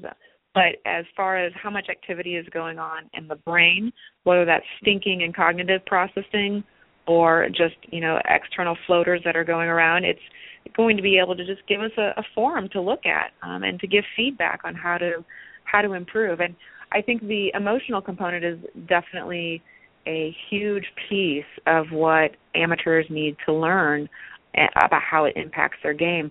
Unfortunately, it takes a very special kind of rapport, I think, to even broach that subject with many golfers, because when they're coming for a golf lesson, they're not looking to talk about their emotions. They're looking right. to hit the golf ball straighter or to change flight pattern of some some. sort. So it is a very special opportunity for me when a student allows me uh, to get into their world in that capacity, so that we can improve emotional states. We can measure not only their focus, but then we can improve their uh, their mental state as uh, as well as their physical place. Yeah, and it sounds like a great way. You know, I'm I'm all for, and, and I've said this before, I'm all for technology uh, as long as it's put in its proper place. And it sounds like, you know, what you're doing here with, with some of the different things that you're using, FocusBand and, and FlightScope and all these other things, that, that you're sort of marrying it into um, your instruction in, in the right way. You're not trying to overcrowd um, people with too many facts and figures and, and all this sort of thing. You're trying to really provide them with valuable information, uh, feedback that you're getting, and then able to show them how it's affecting their game, and, and then give them some um, some solutions or techniques that will then in turn help them achieve or overcome whatever obstacles they may be facing, whether it be in the, in the mental game or whether it be in the physical game as well. And that's really what this technology is meant to do. And, you know, I've said that I made no bones about this in the past. Um, we have to make sure that we find that balancing act. And, and the FocusBand sounds like a, a great product, and it sounds like you've you've got a, a good grasp on, on what the, the, the true use of that product is, and uh, and are able to help your students. So so kudos to you for, for finding that uh, that balancing act. Yeah, thank you. It's um, I, I agree with you wholeheartedly, because technology can really take away from that interpersonal connection that you're trying to make with a student. You know, if you're stuck behind a computer screen, or you're right. too busy looking at your iPad, you know, you lose that eye contact, you lose that personal connection. So technology is great, and I, and I love enhancing my business with it, but that's what it is. It enhances my business. It makes me a better teacher. It's not necessarily for the student, but it's to make me a better teacher right. to deliver my message, um, for, to, you know, what I want them to accomplish, or, or how I need to help them. So I agree with you. We need to balance our technology, because, again, this comes down to working with people and uh, and not robots. And so we need to use that technology to enhance our relationships with the individual. Right, exactly. Well said. All right, let's. Um, I want to shift gears just a, a little bit here. These are uh, some questions that I had in the last hour um, that I had uh, for the Coaches Corner panel, and uh, I wanted to ask you uh, some of the questions. Not certainly not all of them, because we don't have time, but uh, maybe just a few of them. And one of the questions I asked I thought was kind of interesting was, um, what's the best tip uh, that you ever gave a student? And what's the best tip that you ever received? Now, obviously, receiving uh, could be from a student uh, that maybe you were working with that, that gave you something that you've then, in turn, incorporated into your teaching. Uh, or it could be from a fellow uh, teacher professional out there that you were working with, or you, you got to know over over your career um, that gave you a tip, that, again, that's helped enhance. So what was the best tip that you ever gave? And what was the best tip that you ever received? Gosh, that's a really great question. That required me to sit down and do some thinking. I would say. Do you, do you want to put first, the focus band on? First. Do you want to put the focus band on first? And then... Yeah, I might need to go meditate on that for a little bit, Ted. Well, I have a little bit of an issue with the word tip, because sure. I feel like, and you've probably heard this before, it's nothing new. You know, we give tips and people take it or leave it. I feel like tips are Band-Aids, right. and Band-Aids right. are meant to fall off. So I would say that I hope that through my teaching, I don't necessarily give tips, even though um, right. I also contribute to Golf Tips magazine to kind of, you know, mm-hmm. pass information out to the masses. I really like to provide content and information okay. that elicits change. So I like to be that change agent, if you will, okay. for the students. So what would be the best um, piece of information that elicited change in somebody else? I would say it wouldn't be something specific, but mm. it would be empowering a person who has not felt empowered before to own their game. Right. So mm. working with an individual who maybe has lower self-esteem or lower self-confidence and they didn't feel good about themselves, when they finally got to the place in their game where they owned it, they felt empowered to make their own decisions because they had the appropriate amount of information that they needed. When they felt that they could control their body the way they wanted to when delivering the golf club um, into the golf ball, you know, however I was able to, through dialogue or demonstration or through coaching, was able to allow them to become empowered. That's the best form of content I think I've ever been able to help a student get, because that's life-changing for them. Sure. It's not something that's going to go away. It's something that's going to remain with them forever. And to have an individual feel empowered in this game can, that can make us feel so helpless um, and hopeless at times is a really, really powerful piece. So I wish I could wrap it up in a tiny little bow and box and say, here's the tip. You know, do well, this with your hands. Yeah, I, I mean, yeah, I understand exactly what you're saying. And, and I use the word tips just simply as a as a, a way of sort of uh, wrapping it up, as you said, into a nice little box with with a bow on top, just for the, so that people understand. But no, no, that that's great. Now, what about in, in, in reciprocation? You know, obviously you, you've worked with other um, you know coaches and teacher professionals out there. Has there been a, um, instead of a tip, let's say an exchange of information that has helped you um, or you thought, hmm, yeah, okay, I, I could see that, or, or yeah, I have a better understanding of that, um, and, and I can see how it would, I, I can apply this to to my, uh, uh, you know, my teaching, if you will. Is there anything like that that you can recall? Um, whether it's recently or maybe it was something, uh, it doesn't necessarily have to be from a teaching professional. It could be from a parent. Uh, it could be from uh, a mentor of some sort. Uh, anybody that, that maybe has given you some information that you in turn uh, were able to use, um, you know, and, and help the furtherance of, of your career. Yes, I have two. I'm going to give you two little golden sure. nuggets here, Ted. The first okay. one um, is going to come from a coach slash mentor, and the it's kind of been um, traditionally in my family sort of like a running running joke, because we all know. We all know this this thing. So when I was in high school uh, playing basketball, I had a very inspirational coach, David Olivo, and he would always have some really great one-liners that he would share. He was also a football coach, but then he would coach women's basketball. And he would tell us as a team, make an adjustment. And I think from high school on, not only has my family embraced that, but I've personally amazed, uh, embraced it. And that piece of wisdom can be applied to everything. No matter what situation you're in, make right. an adjustment. If you don't like what you're doing, make an adjustment. And so how I relate that to golf is if I personally am frustrated with my game, or there's something that I uh, want to perform better or do something better in my own personal or business life, what can I do to make an adjustment from there? Um, so I oftentimes will share that with other students. So it's empowered me so much, and it has resonated with me that I will share that with others. But that has been profound, just life-changing for me um, to apply to all different aspects of my life. So um, something that's maybe more recent is uh, I like to take lessons from other instructors on occasion, just to kind of get a feel for Sure. how they teach. I like to put myself in the student role again. I still actively compete, so I'm continuously working on my game. And sometimes as a teacher, it's hard to teach yourself, and I like to get other people's mm-hmm. feedback. So I've uh, taken a few lessons with another well-known instructor in Los Angeles, and I think it's made me think differently about weight shift and pressure shift. And I know there's a bunch of different words that are now floating sure. around as people are getting more yeah. into biomechanics and so forth, and that's a right. whole different realm um, and level of expertise. But I would say through my own self-discovery and through being in the student role, my perspective um, and some of the best um, information that has been exchanged and given to me about my golf swing is how I use my lower body to shift pressure, to change weight in the golf swing. And mm. that's sort of been eye-opening to me, because I had a paradigm and a belief about how the hips should shift and work um, throughout the golf swing. And this sort of tweaked it and changed it and made it better. Not only has it made me a better golfer, but I start to see um, individuals' bodies differently working in the golf swing. Hmm. Very interesting.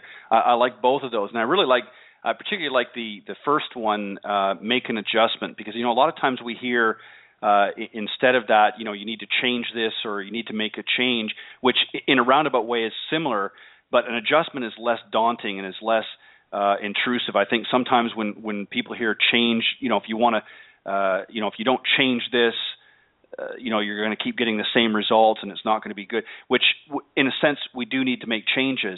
But I think an adjustment Um, is an easier pill, if you will, for some people to swallow. I think putting it in that context. So that's a great uh, that that's a great uh, thing that your coach did uh, back in high school, is, is to use that that phrase, make an adjustment, and and obviously it's it's stuck with you uh, these years later.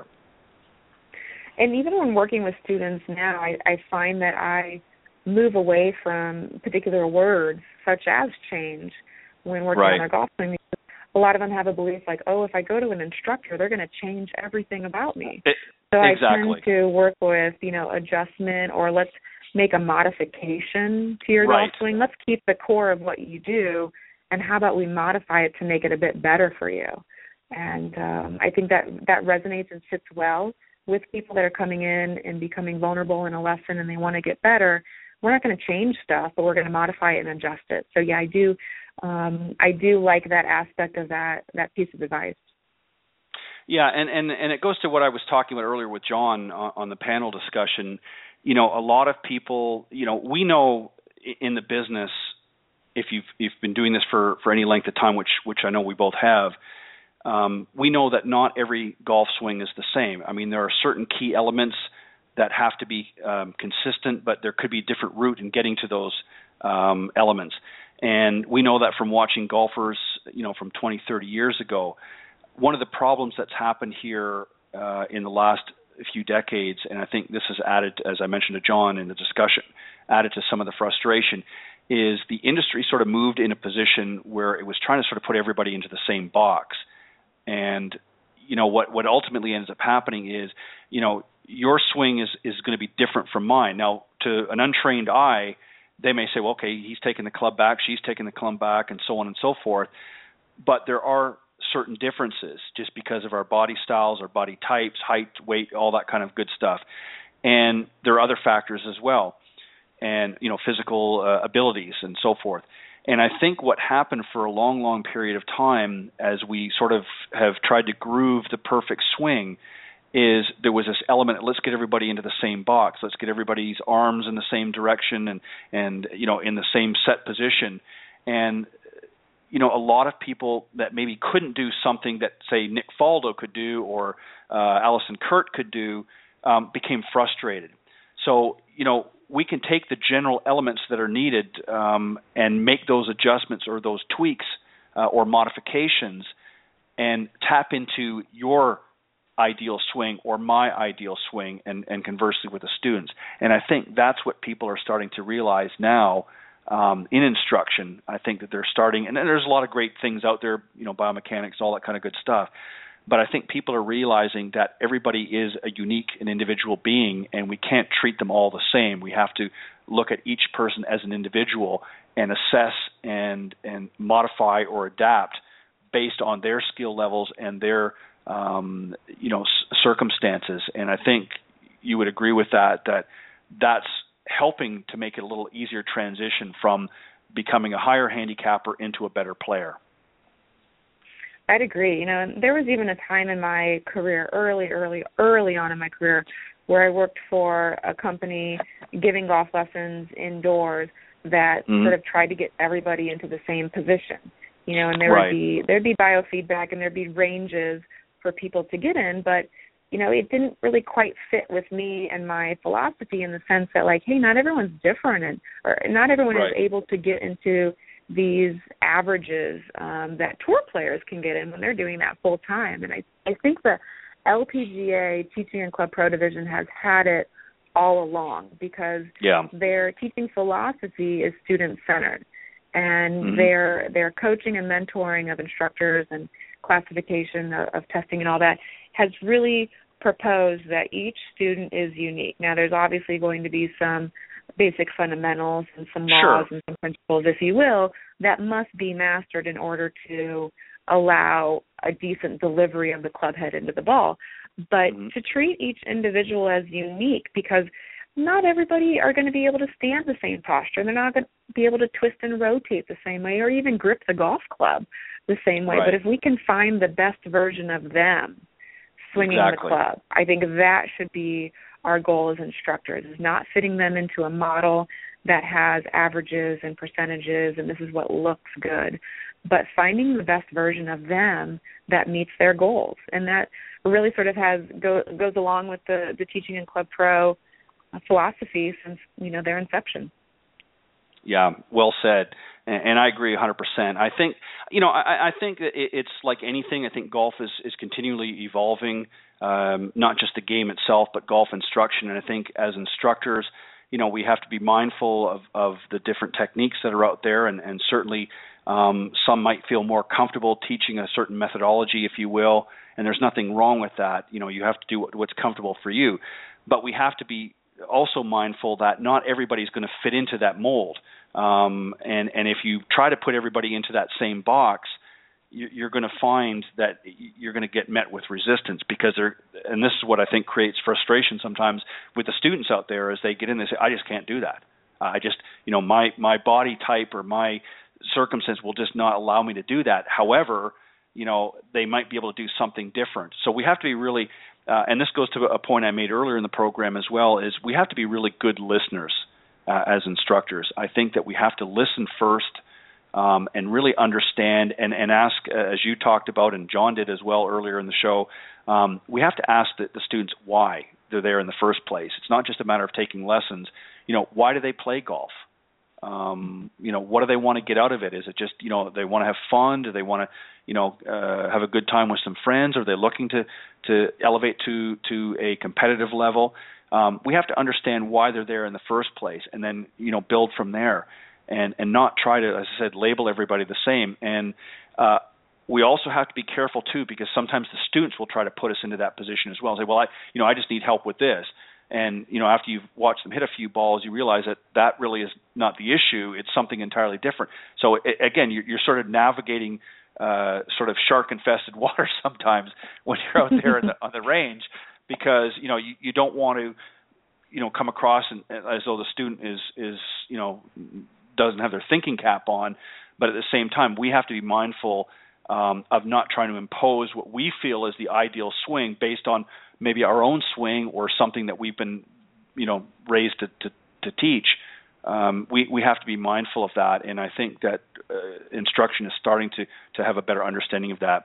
Um, let me ask you a final question, if I may. Um, and I'm, I'm going to try to see if I can think of a different way of putting this. The original question, w- question would be um, five tips to help navigate any round, but we're not going to use the word tips. So um, let's, uh, yeah, that, boy, that's a tough one. I should have thought of that ahead of time. Um, if, if you were going to give suggestions on, on to help somebody uh, navigate, um, you know, through their round, what would, would be some things? The first thing I would say, I'm going to throw the first one out there and then, and you, you can agree, disagree, or, or add to that. Uh, is I would say before any round, I don't care whether you're playing in your club championship, whether you're playing, uh, we know the tour players uh, do on some level, um, but uh, or, or you're just getting together with your friend, is you need to have a game plan. You need to have some sort of a plan, if you will, of how you're going to play that course. And that doesn't mean you have to have, you know, every shot detailed out, um, you know, you're, you're not, you know, unless you're playing at the Masters. But you have to have some sort of a game plan. You just can't come up there and get up to the first tee and say, well, I'm going to hope for the best. So I would say a game plan is, it would definitely fall into as, as one of the categories is, is have a game plan in preparation for that round. Um, what are some others that you think uh, golfers should know? I like that. I do like the game plan uh, portion because I think you need to have, it ties into like setting your intention. You know, what the heck are you going to do out there? Are you just going to hit the sure. ball, or are you going to have some sort of purpose and some sort of intention right. when you're out there? So I would go back a little bit deeper to like kind of exploring the question with the student first. And I, I'm sorry, this is just like my therapist cap that comes out is like, well, what are you navigating? Like, so you're navigating the round, but what does that mean to you? And so right. everyone who's listening to this program is going to come up with what navigating around a golf means to them. So I think I would first seek to understand that first with sure. my student so that I could then, you know, kind of cater my words to, to fit their needs. Um, mm-hmm. But we'll just kind of go generic here with that being said. Sure. Is, so to, to navigate, I would say preparation, you know, to go in with that game plan of preparation. Do you have enough mm-hmm. golf balls? Do you have enough tees and supplies? Are you mm-hmm. prepared with what sort of nutrients you're going to fill your body with? Uh, what sort of water? Are you going to have enough sunscreen? I would, preparation is going to be so important to just fulfilling the comfort of being able to perform your best. I mean, nothing's more frustrating for someone who's out on the golf course. They haven't drank any water or hydrated. They have no food. They're burning up because they forgot their sunscreen, and they're on their last golf ball. Yep. Um, and so now you're trying to win the club championship, and you've got these other external annoyances that are going on due to lack of preparation. So, um, you know, as, as you have a game plan or a strategy for how to play the golf course, I would say be prepared, not only mentally and physically, but be prepared with your uh, equipment as well. Mm-hmm. Um, my other suggestion for, for navigating around the golf course is having a contingency plan. When mm-hmm. things go bad, um, do you have a plan in place for how to manage? So we're not always going to hit straight shots and great shots and have putts go in, and there's going to be times that you're in the middle of a round and things are, you know, the wheels are starting to fall off. So what do you do? Do you panic, or do you have a backup plan? Some people might call that a B swing, or, um, you know, a plan B for how to hit the golf ball. And I wouldn't even go into having a different swing. But let's right. talk about a contingency plan. Do you know how to monitor your emotions? Can you get yourself from a very elevated and frustrated place and say, hey, this is not going to be um, my score of sixty-eight today. Maybe this is going to be a little bit higher, but how can I make the best of it? What's my contingency plan for when the wheels fall off, uh, for additional penalty shots or for emotions that you feel uncomfortableness? Having a plan in place. And part of getting that plan in place for a contingency plan when, when things go bad um, is being in that situation, um, putting yourself in a situation and practicing how to get back out of it. Perfect. Um, also for, for navigating around, um, I would say evaluate where you're at skill level and have them meet expectations. So mm-hmm. if you're on the golf course and you're expecting to break par, but your handicap is a ten, that's a pretty big difference between your expectations yep. and what your skill level is at.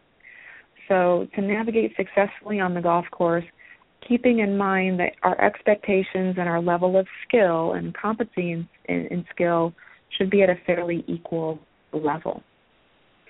Um, so the uh, fifth, uh, fifth best way to navigate the golf course um, is, I would say, have a good grasp on you.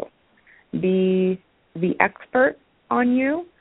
Know what puts you in the best place to hit the best shot, whether that's creating your own pre-shot routine, whether there's certain uh, tendencies that you need to do before hitting your best shot.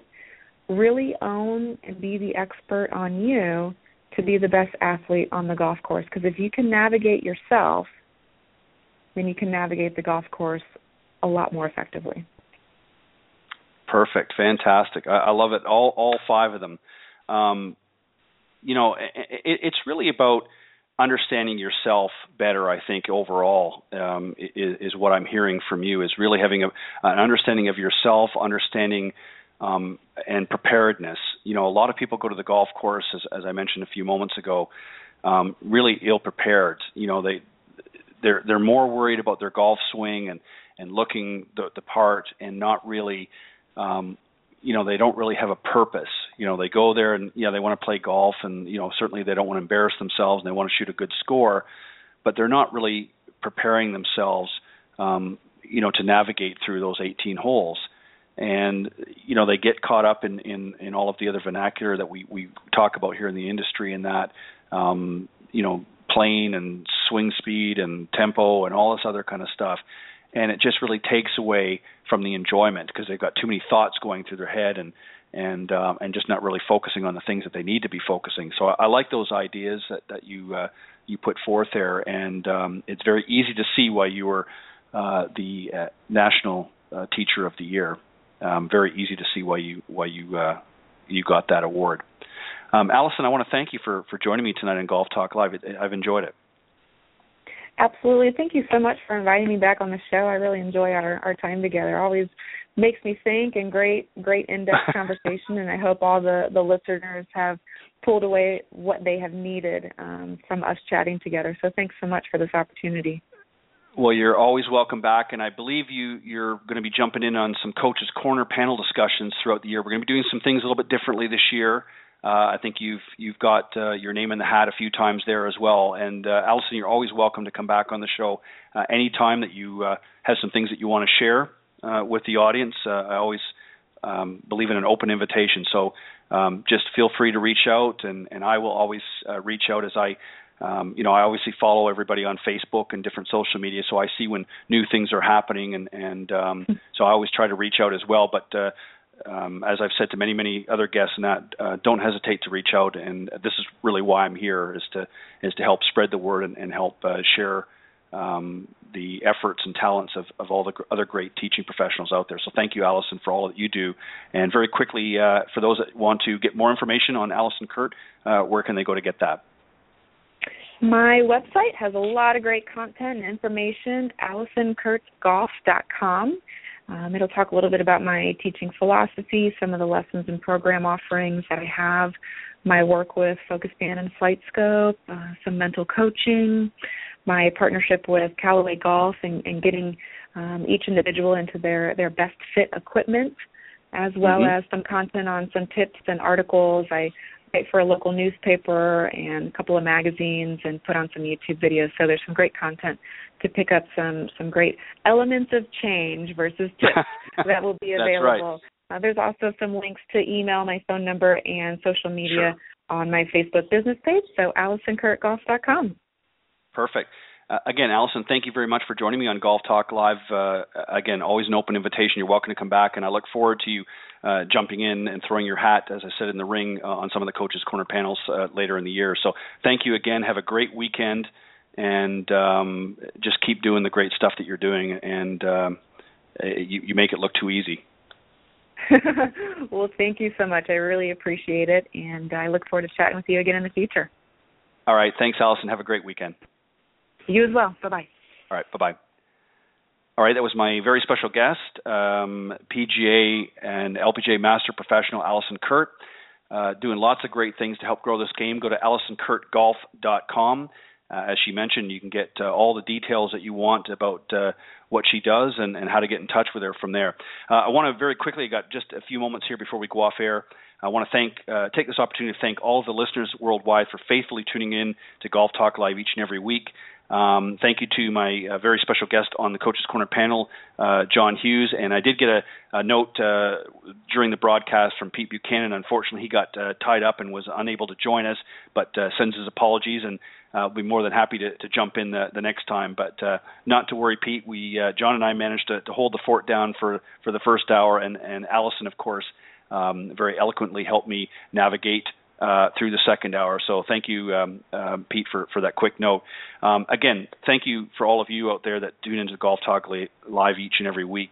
And I really do, as as I uh, mention every week, uh, very sincerely enjoy having uh, a number of highly talented coaches and teaching professionals, authors and entrepreneurs stop by uh, the program. And it's really through their participation and guest appearances that have helped to make uh, Golf Talk Live a first-class show. Thank you to all the supporters and sponsors of the show, Jonathan Laird from South Coast Golf Guide, Uh, Meredith Kirk, uh, Nikki and Tiffany Litherland, Mister Bernie Pinder from Ontic Golf, and Mister Peter Doyle from Doyle Golf Solutions. Um, again, thank you, everybody, for tuning in. And remember to tune in next Thursday at six p.m. Central right here on Golf Talk Live. God bless everybody and have a great weekend.